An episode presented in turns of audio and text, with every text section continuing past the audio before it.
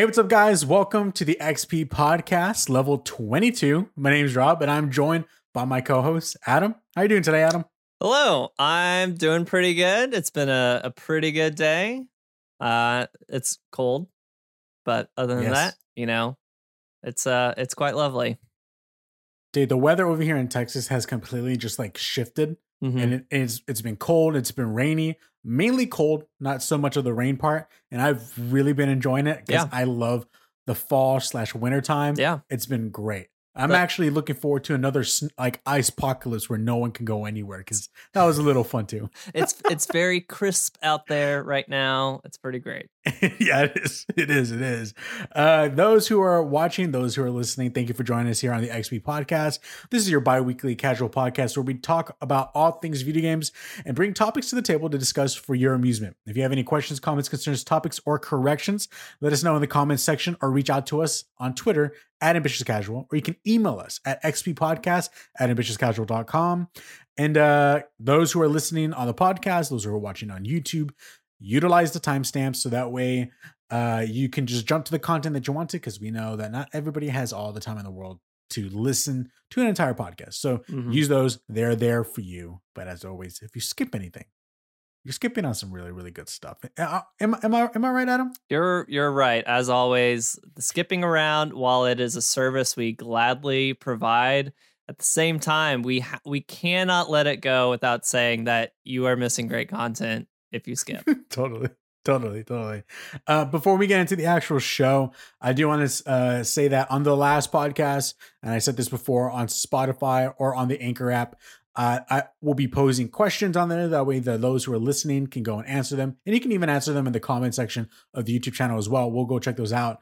Um, and the question was talking about what are your thoughts on the Uncharted movie trailer? We got one response by John MB, and uh, his response was very meh typical video game movie. And uh I think for us, as a matter of fact, Austin's not here. He went to go, he was watching the Eternals. Totally forgot to announce that. Mhm. So he got tickets for the Eternals. But I'm pretty sure him, along with us two, can kind of agree. Yeah, it kind of looks like a typical video game movie at face value. But we'll have to wait Yeah. and see. We'll have to wait and see. Let's get right into the quick bits. I want to start off with the first big actually, you know what? Let's see the big one to the end because that, that Mhm. was that was Mhm. that was huge. Mhm. I want to hit on a couple things real quick. Uh, Ubisoft brings Splinter Cell back. This comes from Video Games Chronicle, uh, written by Jordan Middler. I'm not going to read the entire article, guys. Every single thing that we talk about, the sources will be in the show notes. So make sure you guys go check those out if you want to dig in deep into what we are talking about. And on top of all of that, uh, Video Games Chronicle, I just want to say, is become my number one source when I go to video game news now. Like it used to be IGN, and then I'll cross reference to a bunch of different sites Sure. to see what they were referencing. Video Games Chronicle is like my one stop shop now. Uh, they're great. I love them. They do awesome work over there. And uh, they kind of uh, talked about in the article that, you know, Jeff Grubb and a couple other people uh, in regards to GamesBeat and even VGC as a whole have been talking about the fact that it's been, you know, those that they are in touch with are saying that a Splinter Cell prototype is actually in the works. And uh, those who have seen it has said that it looks and works kind of like the 2016 Hitman reboots. And we just recently got the newest Hitman at the beginning of this year, which I actually enjoyed. But um, the one thing I do want to say was this: um, by the small amount of times that they've talked about and the things that they've been discussing about this game, I'm not quite hyped with the idea of the fact that it is looking and playing like Hitman. And the only reason why I say that is one reason and one reason only. And this is my quick bit for this story: is the fact that Splinter Cell was kind of like the it, it was the the arch enemy, not enemy, but it was the rival to Metal Gear. It was Mhm. always Metal Gear Solid and Splinter Cell. It was always those two. They had their fans. And unfortunately, and this is not because of the fact that I'm a Metal Gear fan. I just think in regards to gameplay, Metal Gear just got it got it right. Especially if you've played Metal Gear Solid 5, which in my opinion, not saying Metal Gear Solid 5 story is great. It is a mess. I can totally agree to the fact that the story is a mess. But the gameplay is unlike any gameplay in any video game. It is literally some of the tightest gameplay. Like the uh, the things that you can do and the how how thorough the many different stuff that you can do, man, inside of Metal Gear Solid 5 is unbelievable that I always think about going back and playing it. I'm the kind of Mm. person that only plays games one time, so I really don't do that. But I've been wanting to go back and play with it. And so when I hear them say that they want to kind of make it feel like Hitman. Hitman is very stiff. Adam, have you played any of the newer Hitman games or or any of the previous Hitman games? I I well, I did play a couple of the PlayStation 2 ones or at least one of them. Oh, so like you know, pretty way back in the day. I haven't played a lot of the contemporary models. Um, you know, I I know that they make those a lot more probably I guess we, we you would say sandboxy. So I you know, I, if I'm having like no point of reference for MGS or for Splinter Cell, I feel like that stuff's probably maybe a little bit more I don't know, hand not handcrafted, but it just feels maybe a little bit smoother because they're not having to account for every Totally. single thing. Totally. Totally. And I think what was the the big thing about the Hitman games that I think they were trying their best not to compete with Metal Gear because they knew that they couldn't do it. And that is a bad thing. They just they don't want to kind of copy. Hitman has always been pushing in the fact that you can tackle certain things multiple different ways. And usually with Metal Gear, and I'm, and this is majority of the games before five, everything was very linear. You did things a certain way to get to this one point. That's it. hmm And there was stuff thrown out in it. Metal Gear Solid 5 completely changed the game in regards to the fact that you can literally tackle camps. You can do uh, and, and the AI was so smart. If you were take if you're knocking guys out with headshots in one certain area over and over and over again, the AI will be smart. And then the next time you go to that area, all of them are wearing helmets, and then it just reacted to everything that you did. And so, my one thing is this: I just think if Ubisoft's going to bring back you- uh, Splinter Cell, they need to bring it back the right way. They need to come back strong. I don't think copying Hitman is the correct thing to do. I literally think they should literally be making the game and have Metal Gear Mhm. Solid 5 right next to them as a reference because I think that is what they need to do. Because if they do that, not only will you obviously bring back Splinter Cell in such a grand way, but I think you even have the ability to get some Metal Gear Solid fans to play Splinter Cell because of the fact that Metal Gear is dormant right now, for all we know. Sure. So that's my thoughts on that one. Uh, next thing on the quick bits is Netflix Games is here today. It is here. I know for a fact it's on Android, and I think on iOS is coming soon. So, but it, this comes straight from Twitter, and this is what they said. Here are the five games available to download and play, with a whole lot more coming. And then, uh, actually, I had so much more on this, but I don't know. I think I deleted it by accident. Um, the games that are coming whenever you access Netflix on your phone, you literally will just go to another tab within the app that is Netflix games, and the games that we can play so far. Which Adam, I think you kind of brought this up before when we talked about Netflix games. What games will be on there? You literally said Stranger Things, the two Stranger Things games that they have, Stranger Things 1984 and Stranger Things 3. They have a game Shooting Hoops. They have a game Card Blast and Teeter Up. This is like a very small selection Sure. of very simple games that really don't call for much power. So I think this is them trying to get away with it a little bit and build up the foundation before the even like they just acquired Night School Studios. Yeah. And the fact that they acquired them and they don't have a game yet kind of tells me that they're still working out the kinks in the back end to actually run a game like Night School Studios. What do you think? yeah. I I would agree with you. These games, I don't know what the last three are, and their names don't grab me in any way, being like something No. to check out.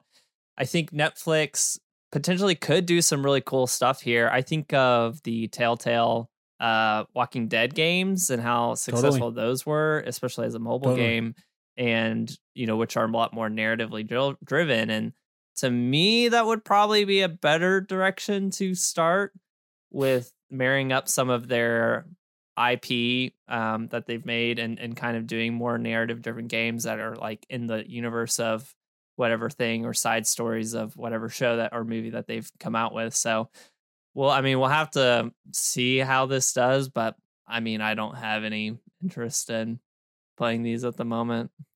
Totally, totally. Even if this was on iOS, I may have just Oh, popped yeah, in just not. to see what it. It's not even on It's just iOS like-. It's, just on Android. Yeah.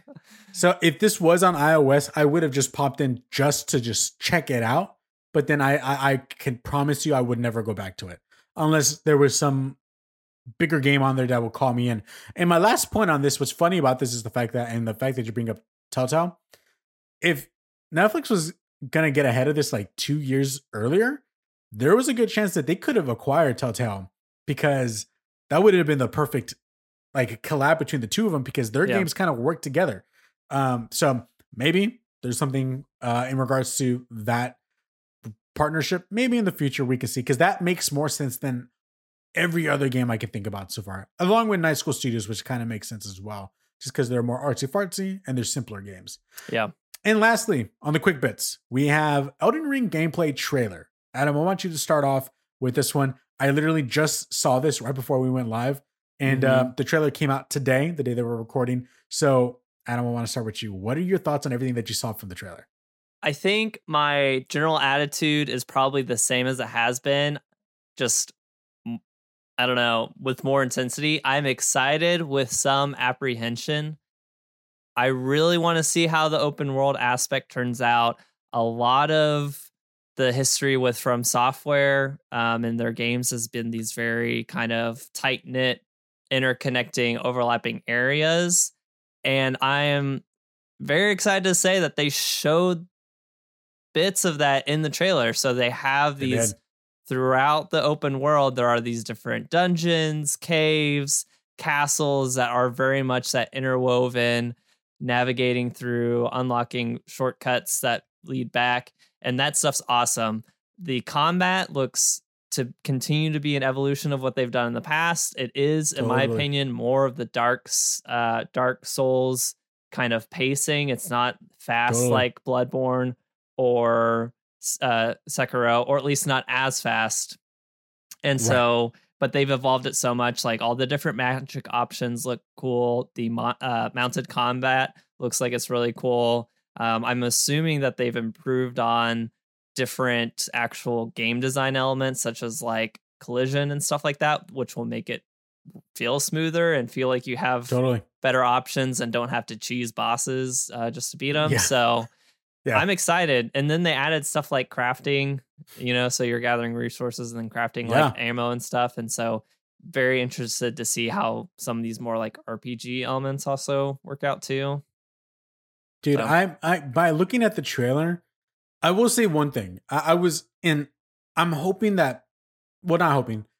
There there is some artifacting going on with this the resolution of it being shown off on YouTube. I'm not I I can't give that hundred percent like the benefit of the doubt though, because I do see some videos on YouTube that look high res and they look good. This just didn't look too high res to me. So I'm again, I'm not judging it on that. I'm just gonna wait till I actually have the game in my hands and then I'll judge it based off of that. Mhm. But uh it the video was not high res enough for me. Yeah. Um and I think in regards to there's moments where you can see an overview of like you're standing on the top of this high cliff and you're looking out. The, there's moments where that looks nice. I think there's other moments where I was like, man, it just doesn't look as nice as I would like it to look. Um, yeah. Would you agree on that? Yeah, I would. I, w- I would say that's always been the case with their games is compared to what else is being developed at the same time. They're Yeah, yeah. they're never their focus is never on the visual fidelity in my Right, opinion. right. There's so many other things that they're concerned about and they they just they choose to devote their resources other places. So like this isn't going to look as good as Demon Souls remake. Like it it's oh, not. totally. Um, totally. but it still looks way better than uh I think Dark Souls 3 was the last one I played. Like this still looks like a huge improvement over that. Obviously, a huge improvement over um you know Demon Souls or uh, Dark Souls remastered still, you know. Yeah, like it, totally. it looks like it's going to of course be progressing. It's just not in line with the other games coming out. And that's I think Totally. most fans of the genre are and those games are cool with that. I'm hoping that I mean I, I think it's safe to say, and I think they've I don't know if they've they've noted this before, but the game was obviously in production on a PS4 on last gen mm-hmm. hardware Yeah. because this game has been in production for a while.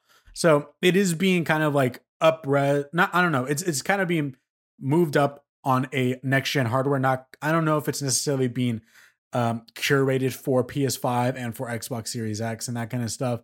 I'm hoping though there might that might be the case. And then when we get it, there's options for performance or fidelity. That'd be cool. I will say it is weird because I can't even say the, the game is nothing like Bloodborne. The game is nothing like Sekiro. I agree with you. It is a lot like Dark Souls, Mhm. but with a jump button. Yeah. And I don't even want to say I don't even want to say it's like Sekiro because Sekiro is way more movie and fasty and everything Sure. and fast and everything. is nothing like that. It's just Dark Souls with jumping. That's not a bad thing. And I think what's interesting is that, dude, some of the powers that they showed off in that trailer, like this hyper beam, or uh, there was a moment where you can see like co-op co-op play, Mhm. which looks way more integrated than it did. Just based off of looking at it, it looks way more integrated than all the other previous From Software games. But one of the characters had like this, like I don't know, this weapon that was like the head of a dragon shooting out Yeah, fire. yeah, And then another scene where your character had a sword that was like a light beam that went up into the sky yeah. and then you slash down. I've never seen any of that in any of the From Software games, in my opinion. I, I could be wrong. I haven't I haven't played through all of Dark Souls 2 or 3, and they may have shown stuff like that, but I haven't seen anything that looked that stylized Mhm. before and from software. So I'm excited to see what they have in store. They kind of showed a lot, Mhm. but it kind of shows to me that it looks like they showed a lot, but I'm sure there's a lot more that we're not seeing, and that's what makes me extremely Yeah. excited. yeah. So, do you have anything else you want to add in regards to Elden Ring before we hop off? Uh, just super excited. Try not to be too excited because there's Yeah, always a chance that you'll get disappointed. Um, you know, it's it is what it is. But yeah, looks. Totally. I'm I am excited. So Cool. Cool. I am totally there with you as well. Moving on to the topics of the show, guys. We're talking about Xbox, Xbox, Xbox, and uh, some PlayStation. So let's start from the top. This comes by way of GamesBeat's Jeff Grubb. Uh, it's, the title is Xbox is developing cloud MMO. And here's what they have to say. Uh, f- e- okay. Finnish Studio Mainframe. Finnish, thank you. Uh, which is supposed to be like from Finland, I'm guessing, right? mhm. Okay. Finnish Studio Mainframe is working on a cloud native, massively multiplayer online adventure for Xbox Studios. That's according to reporter Jez Corden on the Xbox 2 podcast, and it's something that I've separately confirmed through independent sources.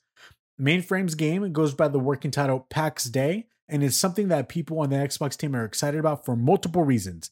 Cloud native here means that players can access the same game through any device. The studio is also exploring potential gameplay mechanics that can only work in a game that exists primarily on a remote server. One key concept, however, is the mechanic scale in terms of complexity.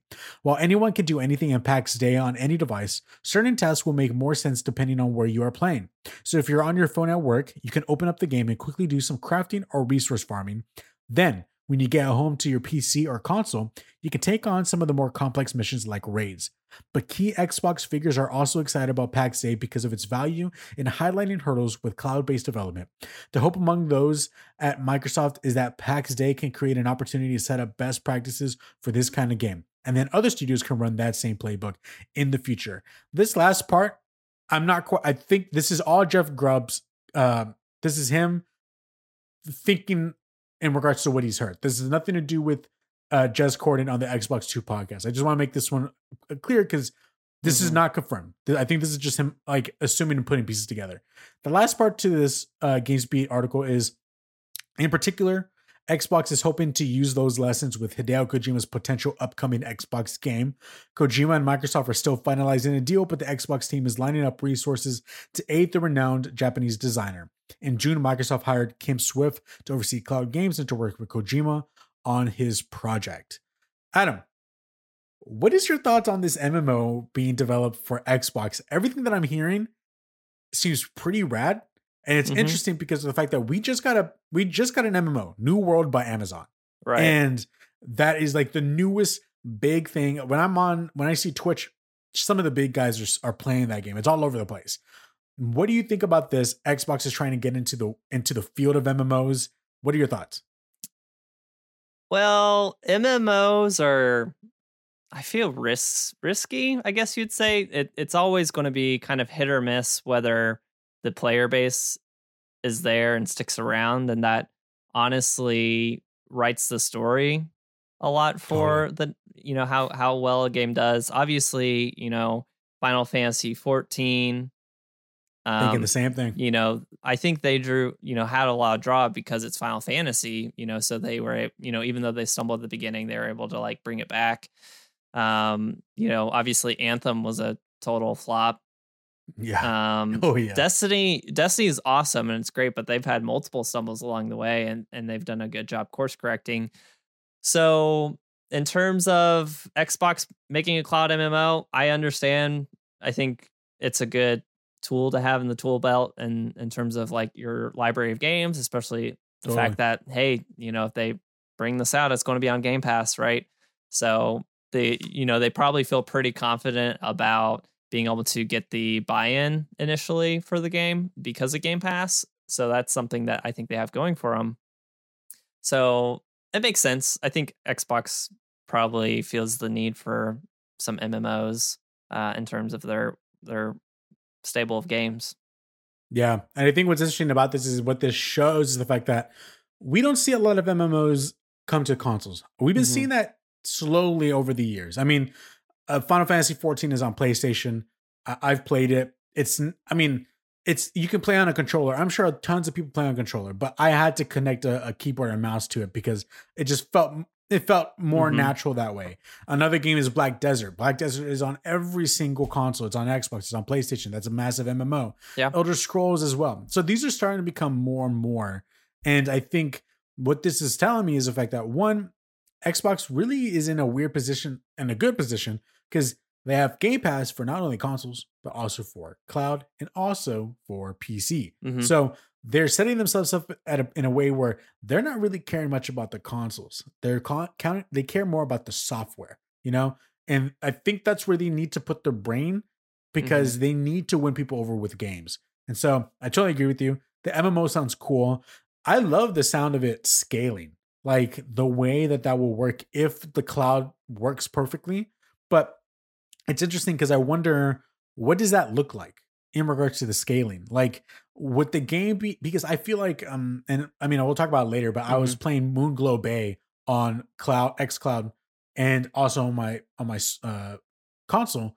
But the thing is, it doesn't de-res itself on xCloud. It's just playing it what it's supposed to look like on your phone. And if for some reason your internet's not strong enough to boost that kind of signal and that kind of fidelity, it's just gonna stutter. And so I wonder if this is like their first step into being like, okay, we need to make xCloud smart enough to read and to be able to adjust sliders on a game to know, okay, this is going through xCloud. Let's start adjusting the sliders of resolution in regards to uh, depth of field, in regards to shaders, that kind of stuff to make it run better uh, or maybe run well enough on your phone to do certain tasks. Is that what you think they're the route that they're going on? I mean, it it could be when they talked about like doing certain tasks um on their phone. It the context I got more of was not from a being strapped for power or internet, which I mean you could be if you're on like you know some places are spotty, but just the fact of like I only have 15 minute break and I don't really have time to do some of the more I guess mainline content. And so it's like, but Sure. you know, I can grind out some stuff, you know, resource catches, stuff like that. And so it, it'd be interesting to see how they, if they're developing with that goal in mind. It, I, it, it makes me really interested to see to what that actually looks like in the game. Because it's like, eh, okay, if you're on your console or on your PC, is that a task that you will never have to do at that point? Or it's like, if you do have to do it, it's very dumbed down or it looks Right. completely different than when you do it on your phone. So yeah.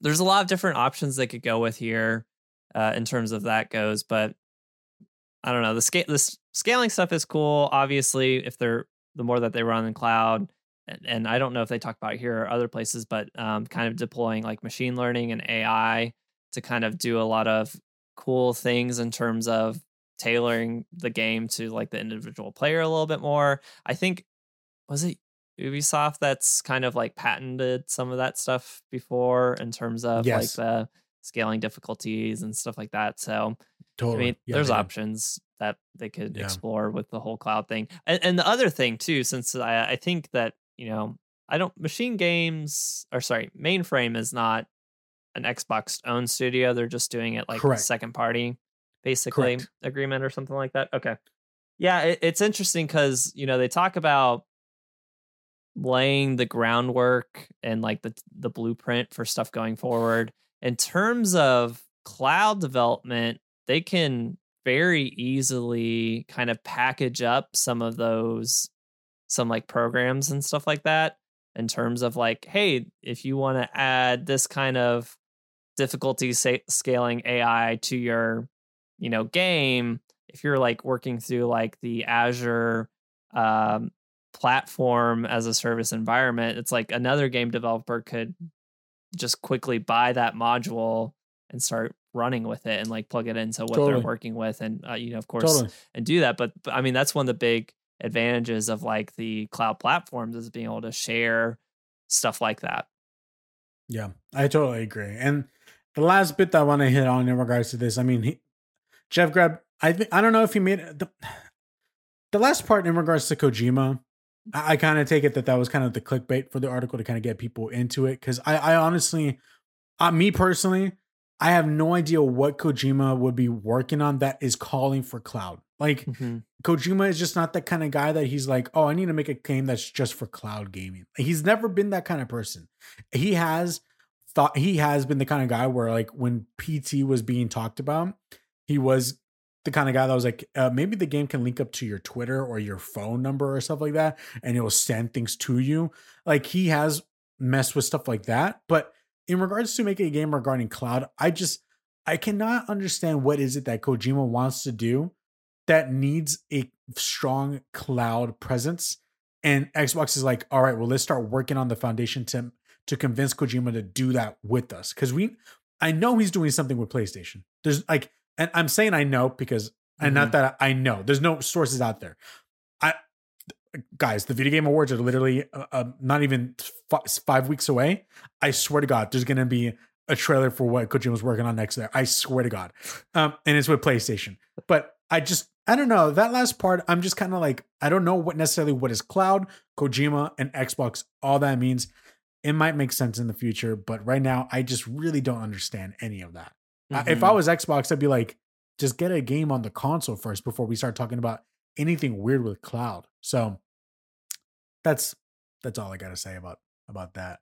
Um, sticking with Xbox, let's move on to Xbox and Sega. We got this story that came out, and it is it's interesting. There's been a lot of talk about it, and some people making it seem as if this is not really that big of a deal. Some of them are kind of like, this is maybe a lot bigger than we think it is. This comes by way of IGN's Matt Purslow. Xbox and Sega announced a quote strategic alliance, and this is what the article says. Sega and Microsoft announced that they have agreed to a quote strategic alliance end quote that will see Sega produce games built on Microsoft's Azure cloud platform.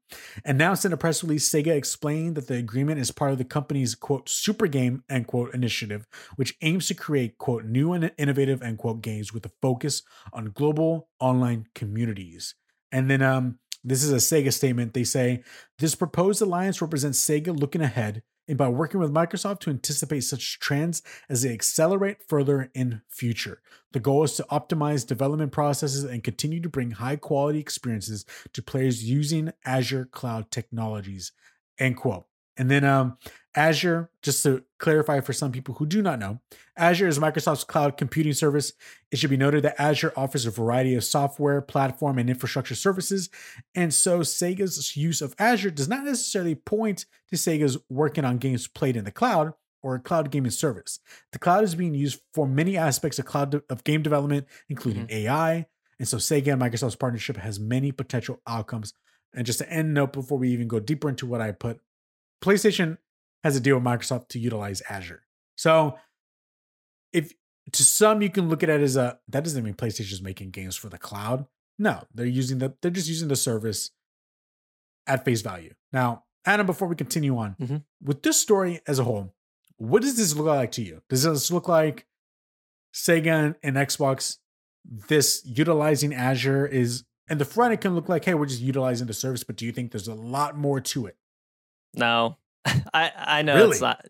I don't know. I don't think there's any anything super deep to it. I- don't think this means there's not something else going on. I just don't think it's connected necessarily, or that they're strictly tied together. Right? You know, I think Sega is probably exploring. You know, they're wanting to explore other options or explore options in terms of how they develop games. And part of that might be selling. Part of that is this whole thing with looking to utilize Azure um, services that Microsoft provides. But I think in terms of this story, I think you can separate out that this doesn't have to do with anything like in terms of Xbox and Sega together. This is just like mm-hmm. Sega and Microsoft as a uh, tech company having the relationship together. So there's a, um, as they say, you know, because you're using Azure stuff, that doesn't mean you're just making like a, a game that runs on the cloud. Um, sure. In terms sure. of just like game development or, uh, or, or software development in general, there's so much about the software development lifecycle that's improved and made easy and made faster just by using Azure services to deploy code, to share code, to um, kind of uh, push code through like the different pipelines of of um, kind of like building it and merging it together with other people's code. And even from that standpoint, if that's just something Sega hasn't done before, uh, you know, and they're going to start doing it, that's cool for them. But then, you know, like I said, there's different kind of, I guess, cloud um or services or cloud software that you you can kind of like buy that other people have done and it's a lot easier to implement there's the aspect of you could set up I, am sorry i'm getting a little technical here but like you could no, set up virtual machines right in a data in a data center so basically you could say i want to you know I, I have this build of the game i'm going to quickly deploy it out to this virtual machine i've set up that is specced out to be xbox series x hardware right and so mm. you're not having to mess around with dev kits. You can like play around with a lot of different uh, hardware configurations very easily. So if you're trying to develop your game for a lot of different platforms, like that really helps out a lot. So there's just a lot of things and you know what it says about developing games that's made easier or kind of gives you unlocks like I don't know better features um kind of helps you make a better game just by using their services. So and totally. Sony uses their services. Actually, Sony uses I think I think they still use Azure, but then some of Sony uses AWS, Amazon's web yeah. stuff. So it's yeah, like totally. you know, people shop around, they do a little bit here and there. I don't think this strictly means that something is happening with Sega and Xbox, but like it could be, but I don't think it's Yeah. I would have to to- I totally agree with everything that you said. I think there is a little bit more to this though as well. I think when we saw the beginning of Game Pass start flourishing and when it was released, we saw a slew of Sega games come to the to the service. One of those being the Yakuza series. Mm-hmm. And with Sega even coming out around that time saying this is a whole brand new like revival of Yakuza that we haven't seen in a very long time. And I think what's going I think what very well could be going on, everything that you said, true. I think on top of that, I feel like Xbox needs that foot into the Japanese culture. They need to get in. They're not doing well. And mm-hmm. I know there was numbers that were released that Xbox didn't even hit like the hundred, barely hit the hundred thousand in regards to sales in Japan. Like they're not really Japan like loved. Like Japan is all about Nintendo, PlayStation. That's it, you know. And so mm-hmm. and handhelds as well. Hence the reason why Switch is blowing up. I think what's going on here and what is a smart move is the fact that if they kind of fully integrate Sega, a big Japanese company, into the cloud space, give them access to Azure, allow them to mess around with it and really get good at it, allowing for all Sega games to be played maybe in the future via like the cloud, allowing for the Japanese culture who loves handhelds to play Sega games on their phone. I mm. think that's a boost. Okay. On top of all of that. Yeah. On top of all that, I think when when PlayStation and Microsoft joined in regards to the deal regarding Azure. We didn't see anyone from PlayStation come out and say anything. Yeah. My thing right here is we have Sarah Bond. She is a CVP, and her job at Microsoft is not Microsoft necessarily, it is Xbox. She's the one that curates all the games regarding Game Pass and bringing games onto Game Pass. And she had a quote, and this is what she says Sega has played such an iconic role in the gaming industry and has been a tremendous partner over the years. We look forward to working together as they explore new ways to create u- unique gaming experiences for the future using Microsoft Cloud technologies. Together, we will reimagine how games get built, hosted, and operated with the goal of adding more value to players and Sega alike. I feel like the value part easily from her standpoint, as someone who does Game Pass, there's a good chance that, and again, these are not facts. This is just me grabbing by what she says. Value games, value to the Game Pass service as a whole. And Yeah. she also tweeted out the same day. My love for Sega and their games dates back to playing on my Dreamcast. It's been a delight to lead our partnership with Sega, and I'm thrilled to take it to the next level Mhm. creating novel gaming experiences using the power of Azure. Can't wait to share more in the future. I think if you're saying that Sega is just utilizing Azure, and Sega literally says everything in the statement, what does the next level even mean then? If they're just making games utilizing Azure, I think there's more to this partnership. I'm hoping that this means that there's a close partnership between Xbox and Sega because I think they need it. Like PlayStation, Sure. they're from Japan. They have all the they have all the connections that they need. Xbox needs mm-hmm. Japan. They need Sega. So I Yeah. think this is a good partnership for them. Do you think Microsoft will try to acquire Sega or has been trying to acquire Sega? For th- for I that they might- matter, for that matter, did Microsoft try to acquire Konami? You know? Totally, totally. I Part think of- honestly, I think honestly, what's going on here is, it. I, I I'm I wouldn't deny that Phil Spencer must have had a conversation with the people at Sega. Like I that, that's had to have happened because of the fact that I mean, there's stories from years ago when Microsoft wanted to go buy Nintendo, and they were they just laughed at them like, "What do you, what, what are you talking about?" Um, and so I there had to have been a conversation going on Mhm. if if if anything, I think this is I think this is a strategic move for Microsoft and Xbox to be like, hey, let's just butter up this relationship a bit. Let's just let's just really, really make let's become buddy buddies. And then it gets to a point where we're like, hey, you want here's a sum of money. Let's acquire y'all. You remember what we did with Yakuza? You remember what we did in regards to our cloud game stuff? Come on. This makes sense, right? I think that's what they're doing. And I think it's Mm. it's very smart, you know? It's very smart. So uh uh, Adam, do you have anything else before we uh, move on from this story? I don't. Yeah, I don't think so. I mean, I'm excited to see what they do. Like maybe we'll get. I don't know some good Sonic games. Yeah, no, totally, dude. I, and I know that they even talked about in regards to like super games or whatever it was called, and it's their strategy to make some games that are big nationwide with low cost or Yeah. big big cost games with low um expanse or whatever. So they have a whole strategy and hopefully they can deliver on that and we can see more very soon.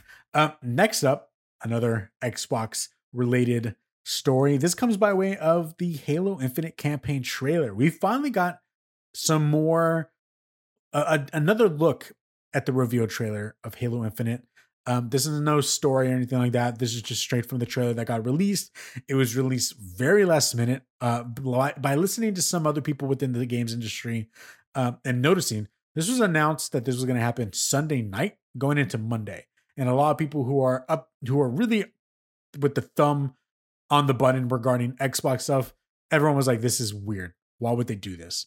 And so the trailer came out, and uh, we got to see some stuff, and uh, I have some thoughts regarding this. So, regarding the trailer, we get to see an overview map showing off objectives that are going on within this new open world game of Halo Infinite. Uh, Master Chief has an upgrade system, which is really weird to look at. Um, you can spawn vehicles from particular locations. They literally—it's—I'm—it's almost, I'm trying to think of, it's almost like, um, think of like you're responding somebody from Apex Legends. Like a ship will come down, and then it'll just drop the vehicle right in front of you. Okay. Um, there's open world strongholds to be taken down, so you will find encampments that you can take over and then claim as your own. And then um, we get some, we get to see some very light story details, very very light. There's barely anything really being shown. I think that's probably for the good. Not to say that the story's not good, but you want to keep your fans in the dark. You don't want to give them everything right now because you really got to knock it out with this one. And then um some new enemies that we got to see were the skimmers. They're like a jetpack flying enemy. We got to see a Spartan killer called Jega Rodome. And then um Craig, the biggest meme that came out from last year, has had a true glow up. Oh my god. Like when you see that image from before, I don't understand who saw that and they're like, this is okay. But thank God they turned that around. Like I know for the fact the moment that that happened, Phil Spencer was like, get three guys on that pronto, fix that up. Mhm. And then um lastly, oh, you know, I'm gonna erase this part. At the moment I said the trailer didn't even hit a million views, but um, I was looking on the Xbox or not my Xbox. I was looking on the Microsoft YouTube channel. On the Xbox ch- channel, it was at like two million views. So Oh, okay. I thought that I thought that was an interesting point to make, just because of the fact that on other things like on PlayStation day one, they show something million views within a couple hours. But I was wrong. Just a different kind of thing. But starting off, I do want to say this trailer makes it feel like this is Halo meets Far Cry, and um, look, I'm I'll just let it be known. I'm not, I, I I've not played all the Halo games. I've played like half of Halo One. I've played all of Halo Reach, which is weird. I know I'm all over the place, and uh, very little. I and, and just I played multiplayer Halo from Mhm. all the games because my cousins were the ones who had them. So I would just jump in and play multiplayer with them. That's my small limited knowledge that I have about Halo. So, but I do know that Halo is not like Far Cry. It is very linear and just go to this point to this point to this point to just keep moving on the story. This looks very different. I will say I'm excited. It's kind of weird that you can upgrade Master Chief and you take over strongholds. It's just very Far Cry. It's different, but Mhm. I guess to me it doesn't bother me because I don't have this strong affinity to the past, and I'm like, hey, this is just a new game. I'll jump in. It's I have Game Pass, so why not? Might as well jump in. But uh, Adam, I know you have much more of a background with Halo than I do, and I I think, anyways, let me know what did you think of the tra- let me know what you think of the trailer. I I don't know. I didn't. I watched most of it. I wasn't. Not that I, was, I wasn't being super analytical or critical when I was watching it. I think I I told you I was like, yeah, it looks like more Halo. Um, hopefully it's really good. I was much more excited because when I saw the multiplayer uh trailer, like with with the story, it's kind of hard to know. Like I don't know. Um, is the story going to be good? Who knows? Totally. You have to actually play the Yeah. game to find out obviously we've known that they're kind of going of a more open world style um campaign. It's not like oh you just load up the next mission and then you play the mission and you're only and you're confined to that mission until you finish that mission. Uh right, Right. so it's it's going away with that from that which i think is great. Obviously um i think other games have transitioned that way or games that kind of still have a linear story but let you have the freedom work well. Obviously i think of god of war 2018 like for the most part that story wise it's pretty linear but there is a lot of exploration and kind of lets you like switch over to different um, stuff as you're going along obviously most of the open world games function that way and so the fact that they're operating on more open world like style level it could be really good it could yeah. not be fun i don't know yeah. it, it, we just don't know. We don't know. Um, I, I think the people that would probably have a better sense of it are the people who have played all the games and you know really tracked that stuff very well. I've played, I've probably played through the campaign of one and two at some point before, and you know I've played some multiplayer, but I ha- I haven't done a ton. Oh, and I played most of Halo Five campaign too, but I haven't done a ton Oh. outside of that. Okay, cool, cool, cool. So, uh, those who are watching that are new to this channel, obviously you can tell we're not the biggest Halo fans. Or like we don't have that much of a lineage with Halo, Experience. but Yeah, experience. Thank you. But I, I am overall excited. I, I I'm excited for for multiplayer. Honestly, more so than than Mhm. within the campaign, just because of the fact that the multiplayer, based off of what everyone's been saying regarding these playtests, it's very promising. So I'm Yeah. I'm excited for multiplayer. Look, it's on Game Pass, and that's the that's the benefit of Game Pass is like it's there. Why not? You know, especially the fact like right now, uh, Forza Horizon Five is coming out soon, and I just was, I got reminded of that, and I was like, oh, I'm not gonna buy that because I'm just you know, and then I thought, oh, it's on It's Game on Game Pass. Pass. Well, perfect, dude. Like it's been getting, it's like getting tens. Like that's yeah, perfect. yeah, it has so, been. Yeah, so I'm I'm excited, and I'm excited for Halo. We'll see what what comes of it in the future. So uh just stick here and uh see what we have to say in regards to Halo when it comes out. Moving on to our last story of the show, guys. We got the PlayStation State of Play, and this is all coming from the PlayStation blog. Adam, before we go in, I had no expectations. I had zero expectations regarding this show. Did you? yeah. I I had zero Okay. expectations regarding the show. go. I I- I think the fact that the last show that we got was more of a deeper dive regarding games and stuff like that. I- think PlayStation has truly made a point that anything that says state of play on it, do not go in with that much expectations. And I think that's good because when they did the PlayStation, what was it called? The showcase, PlayStation Showcase? Yeah. That was Mhm. completely different than state of play. Yeah. And I think that's smart of them. And I'm glad because when the state of play was announced, I didn't even see it right away. I waited till I got home and then I checked it out. So, Yeah.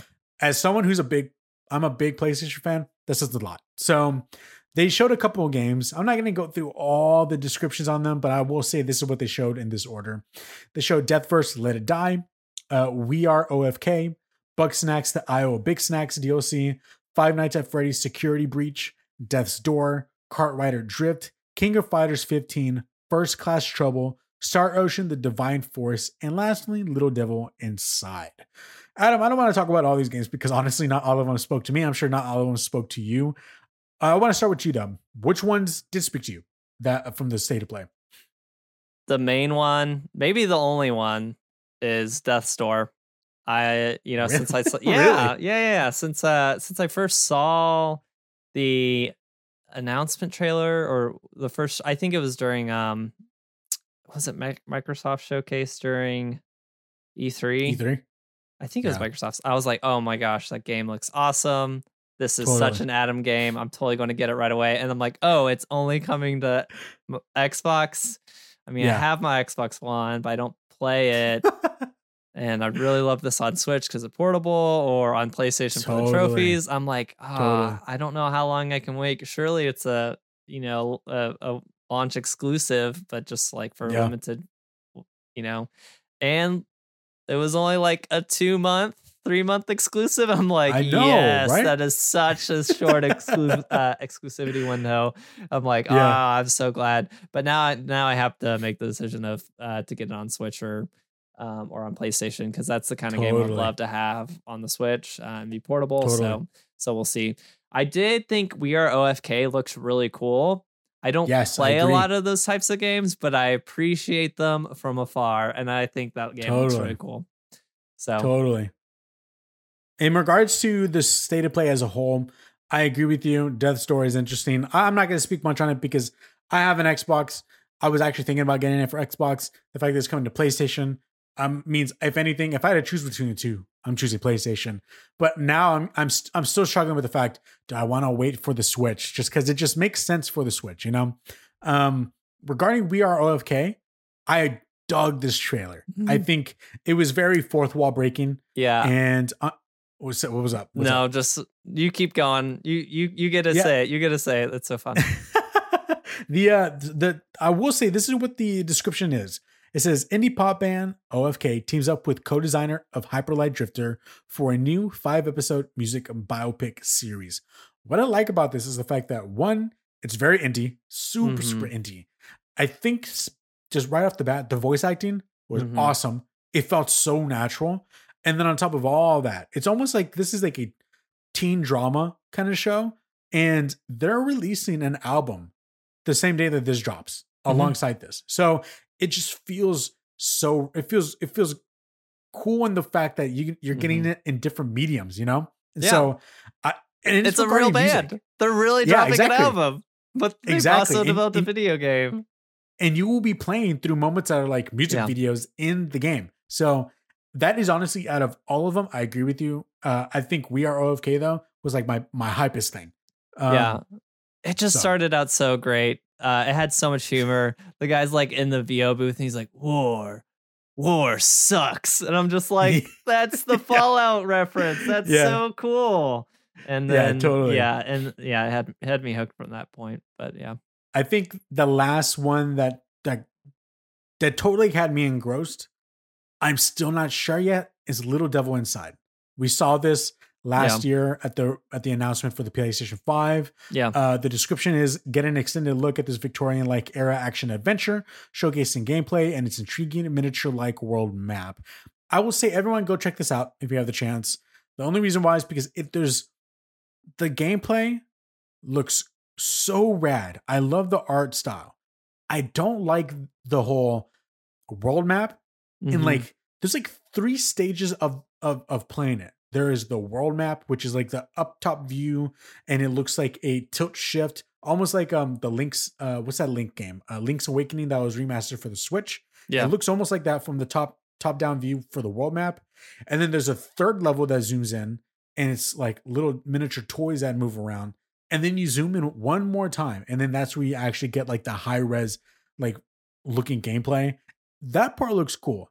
Everything else though, I'm kind of like, I'm not sure about this. I don't know how all this is gonna flow together, but we'll have to wait and see till that Yeah. comes out. So um Yeah, for that's sure. uh that's all that I had to say in regards to that. Adam, you have anything else in regards to the state of play? I do. I do. I What's think I think we really should ask. There was something that we didn't know was missing from the showcase, but after today, I'm like, why wasn't this game at the showcase? What's why that? wasn't Elden Ring there? Like I, you know, f- Oh, is FromSoft just like big enough where they're like, we're going to do our own thing? And I'm just like, if surely if PlayStation knew that they almost had a you know that trailer ready, th- surely Sony should have tried to get that included in their state of play. Like, I don't know if that means that it's just like From Software's not favoring any uh publisher more than another, um, or I guess platform more than another. Are are they just like I said, big enough and have their own dedicated fan base where you know they they know that they're going to get their stuff looked at but i'm just like in Totally. hindsight i'm like these things were a week apart why weren't why didn't sony get this in here somehow i don't know I will say that I think if you I think if you put Elden Ring, like the gameplay reveal trailer in this showcase, it would stand out amongst all of them. Yeah. And just by looking at it, all of these are not all of them are indies because King of Fighters is definitely not an indie. Um, Star Ocean is not an indie, but I think it would have stood out way too much. And I think if Fair. if PlayStation would have done that, I think they would think to themselves, okay, if we do this, I'm pretty sure from every state of play, they might expect something like Elden Ring to show up. So to an extent, yeah. it kind of to an extent i actually appreciate the fact that if if that was on the table i appreciate the fact that they didn't allow that because then it, it's it continues to Sure. let me know that every state of play will not be like that. Okay. so which is a smart expectation setting. Yeah. That's what Yeah, nintendo's been yeah. doing you know with being and i think that's what sony's been doing too. So makes sense. Totally. Totally totally. Adam going in and uh finishing off the rest of the show let's talk about what games have we been playing? And i want to start with you. What have you Alright. been playing adam Uh, so I've obviously I've still been playing Horizon Zero Dawn. That game continues to be really great. While as I've mentioned before, I think there's some problems that hold the game back Yeah. a little bit, but hopefully are stuff that can get buffed out for the sequel. What I've started and basically 100%ed since our last podcast was SteamWorld Dig Crazy. 2. Uh, yeah. which is a phenomenal game. I've I've known that people have considered it a phenomenal game for a long time. Obviously, the entire time the Switch has been around, that game has been, you know, had it praises sung from like a lot of the people I look up to in the industry and and kind of who cover games. And so I've known that's a game I should try. You know, it's I guess we would say I hate using the word, but it is a Metroidvania, right? So it is kind of a lot of exploration base. It, I think it's a little bit more linear than some other Mm. Metroidvanias are. So I think it's actually Totally. more approachable um, in terms of games in the genre. And I I would almost say this is like as close to perfect a game can get. wow Obviously, okay. it's not as huge of scope of game as something like God of War. So I think, you know, when you Yeah. kind of have a smaller bite size, you know, chunk of game, it's easier to kind of really polish and make it do the thing it's supposed to do. Um, obviously, I think um, games like uh, Gris are kind of in that category too. Uh, you know, the shorter experiences that can kind of really be in and out. This game is longer than that, but it's so good. It's got a lot of great exploration. I I I I don't know. I guess for people who've never heard of this game before, you're this little robot and it's very cute art style and you're, you know, uh, able to basically dig pathways um, in, into the ground to get to different areas that you're looking for. So there's like, in that sense, it's kind of like Minecraft where you're digging down. Um, there's some pockets of stuff that's already opened up. You find different things that are down there. You collect resources, which then you have to take back up to the surface to sell. And then you use that to upgrade your equipment and stuff like that. And there's a lot of collectibles that you use to um, kind of like almost like the Hollow Knight system in terms of like equipping and re-equipping. So you like move basically your your uh, resources for your kind of modifications around, so you can constantly swap out what you're using, which is a lot of fun to do. Okay. By the end of the game, if you have all the modifications, you you've basically broken the game, and and that was so fun because you start out moving fairly slow and it is a bit of a grind in terms of like I I feel like I am having to dig through the earth to get where I'm going but then it's like later on you just dig so fast and you have like jetpacks and like you're exploding a bunch of stuff and you're just going so fast and it's nice, wonderful. Nice. Um so it was an amazing game if you I guess I assume it's on other platforms but if you have a Switch you should play it. Uh it totally probably get really cheap and it's a fun game. It's great. Yeah. Yeah. I've heard amazing things about SteamWorld Dig too. Uh, I do want to know, Adam, how would you compare it to Hollow Knight? Which one is better to you? They're so different. They're so okay, different. really? Hollow okay. Hollow Knight is so much more about um Hollow Knight has so much of like Dark Souls in it to me totally. that it's a completely different game. SteamWorld okay. Dig 2 has very few boss battles and and it's not about the bosses in, in any means um and and you're carving out your own pathways through the ground so that's a very unique element to it. Um but Hollow Knight is a lot more like traditional Metroidvanias and it is a lot of interconnecting areas and it is a lot less linear than uh SteamWorld Dig 2 is. So they're very very different they're okay. I will say they're very similar in the fact that they have a very defined art style that's just not pixel art, which is a lot mm. of uh, Metroidvanias can fall into that category, especially like from the indie totally. standpoint. But obviously, um, obviously Hollow Knight is this beautiful hand like hand drawn looking kind of art style, oh, yeah. and. I don't know how I would describe it. Um, it's not really. Is it like flash animation? I don't know. Maybe that's a good maybe that's a good way to say it. It's, you know, I don't know. I don't know how to describe it, but it's very cool. Okay. If you just look up SteamWorld Dig 2. Uh, I haven't played the first one. I think everyone considers the second one to be better than the first one, and in no aspect do you need to know the story. I think of the first one. Uh, it kind of fills in the gaps here and there enough for you to cool. get by. So cool, cool.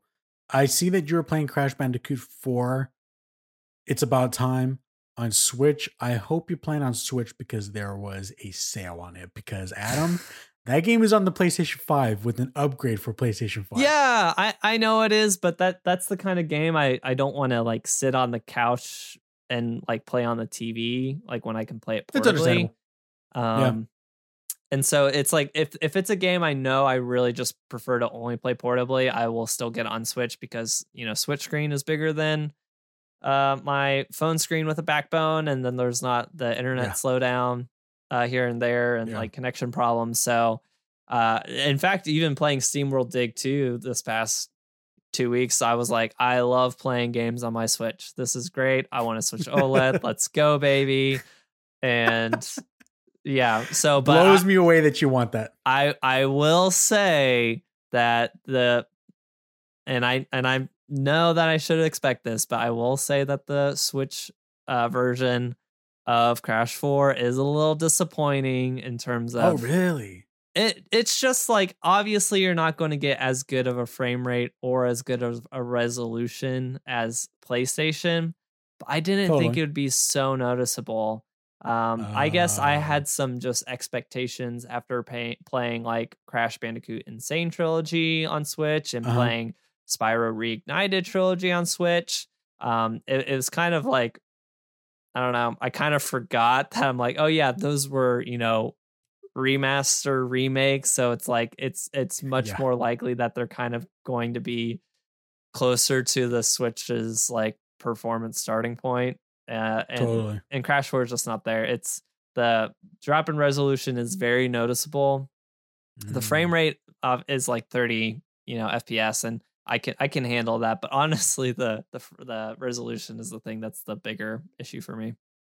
You were even able to tell like the resolution drop through handheld.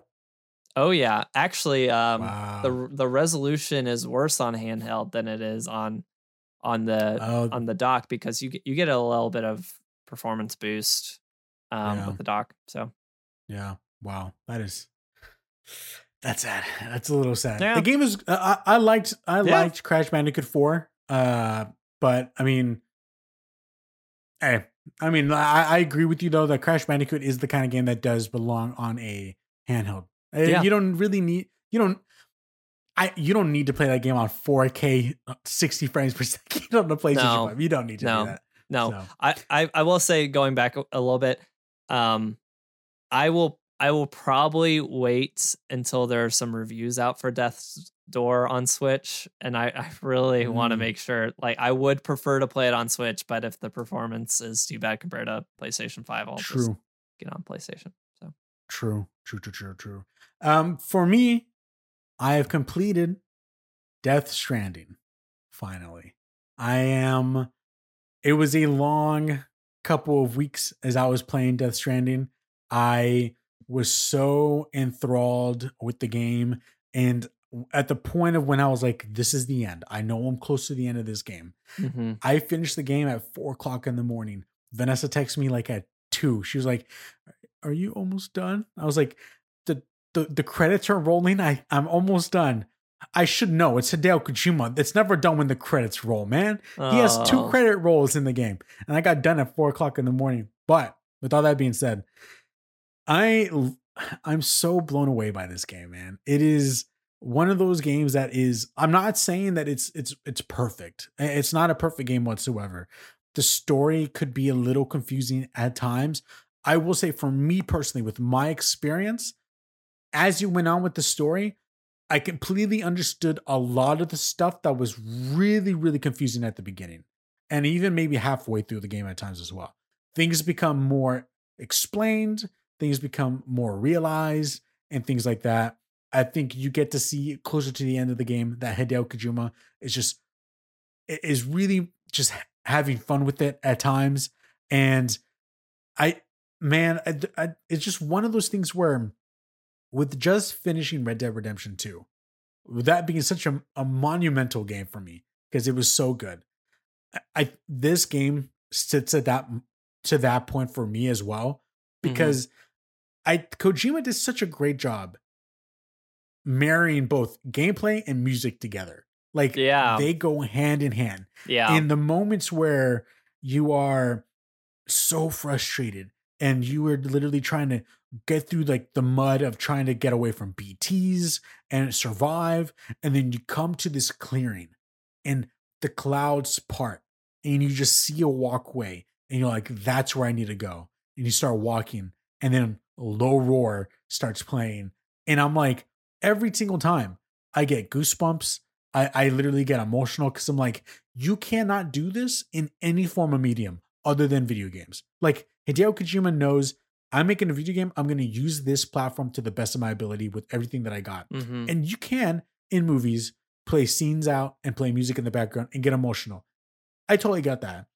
But never once in a video game do you have a moment to where you see an open valley that looks so beautiful and you start walking down and you're just Sam just walking down with all these packages and this music plays, the camera pans out, and you're just overwhelmed by this scene. And they really knocked it out of the park, man. And especially when, you know, I was done and I literally was reflecting on the game for a couple days. And on, on top of all that, I got the Hideo Kojima book that Yeah. just came out, uh, The Creative Gene. So I've been Yeah. reading that and just I've been so engulfed in everything Hideo Kojima. And I just been thinking to myself, like, man, I remember when in 2015 the whole thing with Konami went down in the fall when they had that that last like that quick video that went up with Andrew House uh alongside of um Kojima announcing that they're partnering and then from the lead up from that point on to 2016 E3 Kojima taking pictures going all over the world to all these different studios. I'm with Neil Druckmann. I'm Yeah. with Cory Barlog. I'm with Hermen Hulst. Like he's like, I'm looking for the next technology. I'm looking for the next engine for my game. And then when 2016 hit and that E3, I I tell I say go back and watch 2016 to E3. It's so good. And you see Hideo Kojima walking down the stage and he's like, I'm back. The crowd goes crazy and I have something to show you. And it's the first, it's a scene from Death Stranding and everyone's going crazy. And just the history of the fact that this game got done so quickly. And I think what shows is not everyone has the ability that, like, I'm pretty sure Sony went up to him and say, Hey, let's do this partnership. Let's get this game out within three years. Can we do that? Three years or three to four years. And he starts a year later. He finally gets the engine in 2016. It starts from that point, Mhm. gets the game done in three years. In three years, he gets the game done. And I think this game shows how much of a master of the craft that Hideo Kojima was like, these are my limitations. This is the kind of story I could come up with that can fit those limitations. Boom, let's get right on it. And no one would ever think, hey, let's make a game about you being a delivery guy delivering packages. Like, who would think that's fun? And I know for some it's going to be boring. I've spoken to a lot of people who I keep saying, "Hey, you got to play this game," and all of them are like, "It was boring," and I'm like, I get that, but but to the few that do love it, and to the few that are like, "This is art," and Yeah. you crafted this story, and you got these great actors to be behind you, and I know that Norman Reedus' character is kind of like very one note all the entire time, and then it comes to a moment where three quarters into the game, something's revealed, and you're like, that explains so much why your character's like this, you know? And it's it's so good. So without me continuing to just gush Mm. over Death Stranding as a whole, I gotta say, Death Stranding, so great. Uh, I mean, it's we're in 2021. It's my game of the year right now, and it was Yeah. a game of the year. It was it was in nominations in 2019, Yeah. or yeah, it was for 2019. So it's I love the game. The game is really really cool, and um, yeah, I I, I'm I'm so happy that I finally got to beat it, play it. And the moment I was done, and this is my end for Death Stranding. The moment I was done, I kept thinking about the game. I was like, I just want to keep going and making more trips and more deliveries. But I literally told myself, like, no, this is the moment where you delete the game and don't play it because you want to leave the game knowing that I wanted to play more, and this is how I'm leaving it off, and that's it. So Hmm. I deleted it. I, I won't ever play it again, probably, because that's just how I am. I've I've tried playing The Last of Us One multiple times. I can't just because of the fact that I just don't want to. I don't want to oversaturate it. So loved it. Loved Death Stranding. It was such a good game. So uh there's that. And Yeah. to finish out the rest of what I've been playing, I was playing some Moonglow Bay. Is an indie game on the Xbox Series X. It's on Game Pass, Game Pass PC, and Game Pass console, as well as cloud. And um, Moonglow Bay is literally just a simple fishing game that you just go fish, create your own little street food cart, sell food, What? cook the food. Dude, it is so fun. And Oh, I, nice. I I love it. it it's Yeah. so literally from going from Death Stranding to Moonglow Bay are night and day. But it's one of those things where it almost reminds me of um uh, oh my goodness, it starts with an S. Uh, Stardew Valley. Yeah. It kind of reminds me of Stardew Valley, which is all about farming, but this is just fishing and cooking. And I didn't know how deep it would go. I personally, in real life, I enjoy fishing. I like fishing, and um, I love the fact that you go, you choose the lures, you choose your bait, and you only got three lures, three baits that you can choose from, and then you can even drop like baskets to catch lobsters. And then when you want to cook, you go into your kitchen, and then you have to go to the, choose the recipe that you want to make, go to the fridge, get your ingredients, wash them, do these button prompts, chop them up, do these button prompts, fry them or boil them or do whatever. It's simple. It's so simple, but just relaxing. So I've really been enjoying Moonglow Bay. Good. If anyone has the ability to play it, it's on Game Pass. Check it out. I think it's worth checking it out to see. Maybe it'll, it's those it's the kind of game that I know I won't play every single day, but I'll go back to whenever I'm like, I just want to chill for a second. You know? Yeah. So I love that game. Next, I kind of want to talk about Astria Ascending real quick. And the reason why is because I actually didn't play this game. And I wanted to kind of discuss this real fast because I You saw Wait, I you didn't did play it. Okay. I did it. And here's the here's where I'm going with with this. Okay, it was when I was done with Death Stranding. I was like, hey, I got this Xbox. I got to play some games on it. So I downloaded Moonglow Bay, downloaded Scarlet Nexus, Scarlet Nexus, and Astria Ascending. So I just downloaded Astria Ascending because it looked cool based off of the front cover. Downloaded it. The moment I launched the game, I noticed it was that flash animation style to where like you get a you get uh you get an artist to draw the character and then you just stretch the character to move like as if they're Oh, moving. Okay. And so it doesn't feel like they drew every animation. They just through the computer stretched the movements to make them look like they're moving. I saw that and I heard a little bit of the acting in it and then I deleted it. And after I did that, I'm not kidding. I literally sat on my chair for a second. I was like, man, that kind of sucks. because if I made that game, I would hate to to know that, you know? yeah. And in my mind, I thought to myself, you know what? I can't do that. And I've never been a fan of of flash animation. Like when you watch like early PBS cartoons and they were all hand drawn, and then somewhere in the mid 2000s, everything switched to flash animation because it was much cheaper and quicker to make more episodes of those anim- of those shows. You know, it was something of that moment where it just looked low cost. But I will say, when I was looking at the game, the artwork is beautiful. Like I can't deny that. The artwork is beautiful. Mhm. The voice acting, there was voice acting for everything. Like it wasn't just speech bubbles and then you just read it. There's the voice acting for every piece of speech bubble. And so I I told myself, and I'm not I'm not gonna play it right away right now, but I told myself, look, do not judge a game that way. For all I know, I can jump in and it could be my game of the year. So I just wanted to bring it up and just kind of confess, like that's what I did.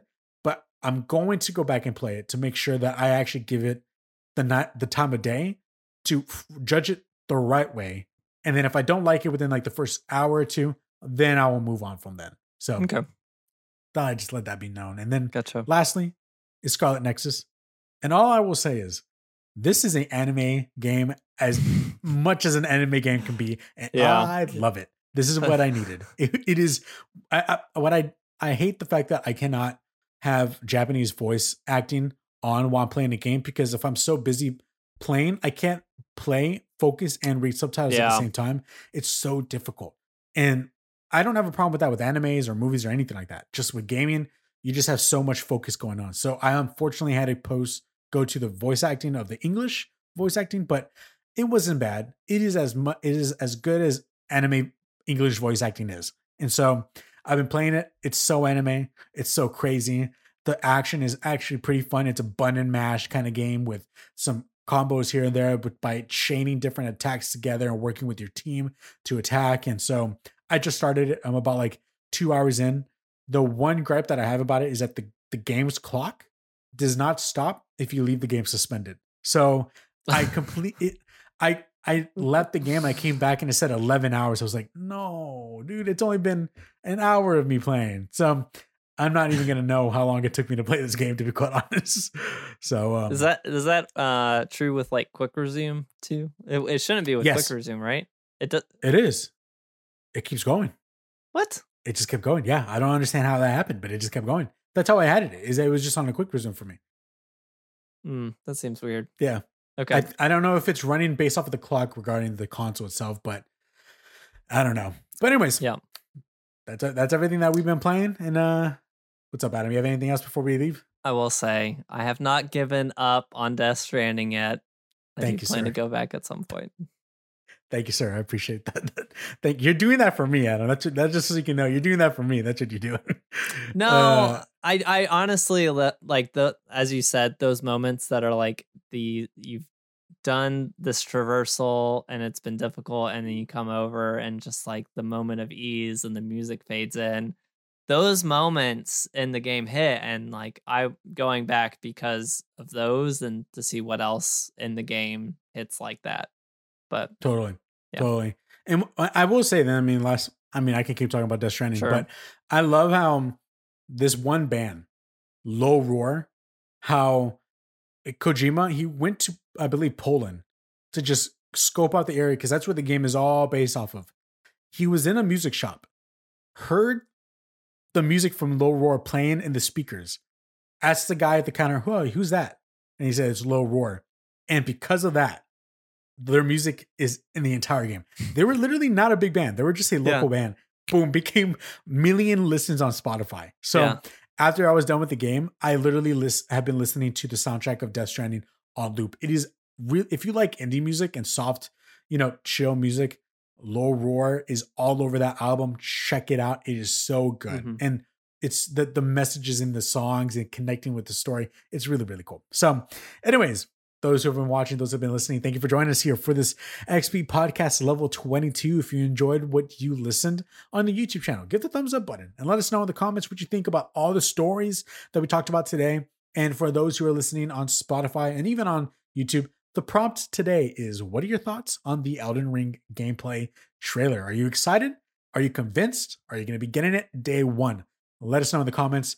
And um, all of our social links will be in the show notes. And uh, guys, thank you for joining us yet again on Mhm. this gaming podcast. Share this with your friends. Share it, share it, share it, share it, share it. And uh, stay tuned for some more content coming your way uh, very soon. So, till next time, peace out. See ya.